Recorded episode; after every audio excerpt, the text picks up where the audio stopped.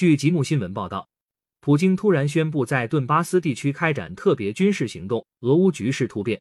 在乌克兰留学的中国学生李乐涛彻夜未眠，他告诉吉木新闻记者，当地时间二月二十三日深夜，他从朋友圈看到了有人提前囤货的消息，赶紧去附近的商圈购买生活物资。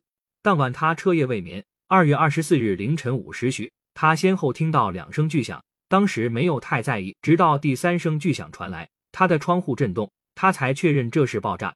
此时，他的同学群里也从各地拍到了爆炸声、直升机轰鸣的画面。李乐涛说：“同学们彼此都很镇定，学校也未通知停课，大家都在忙着囤积物资，互相提醒注意安全。基辅飞往北京的机票极少，非常难抢。上一次他看到的票价已涨至两万元。”与此同时，在乌克兰第二大城市哈尔科夫，当地居民也向吉木新闻记者发来了当地画面。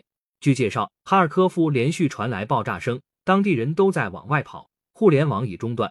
感谢收听羊城晚报广东头条，更多新闻资讯，请关注羊城派。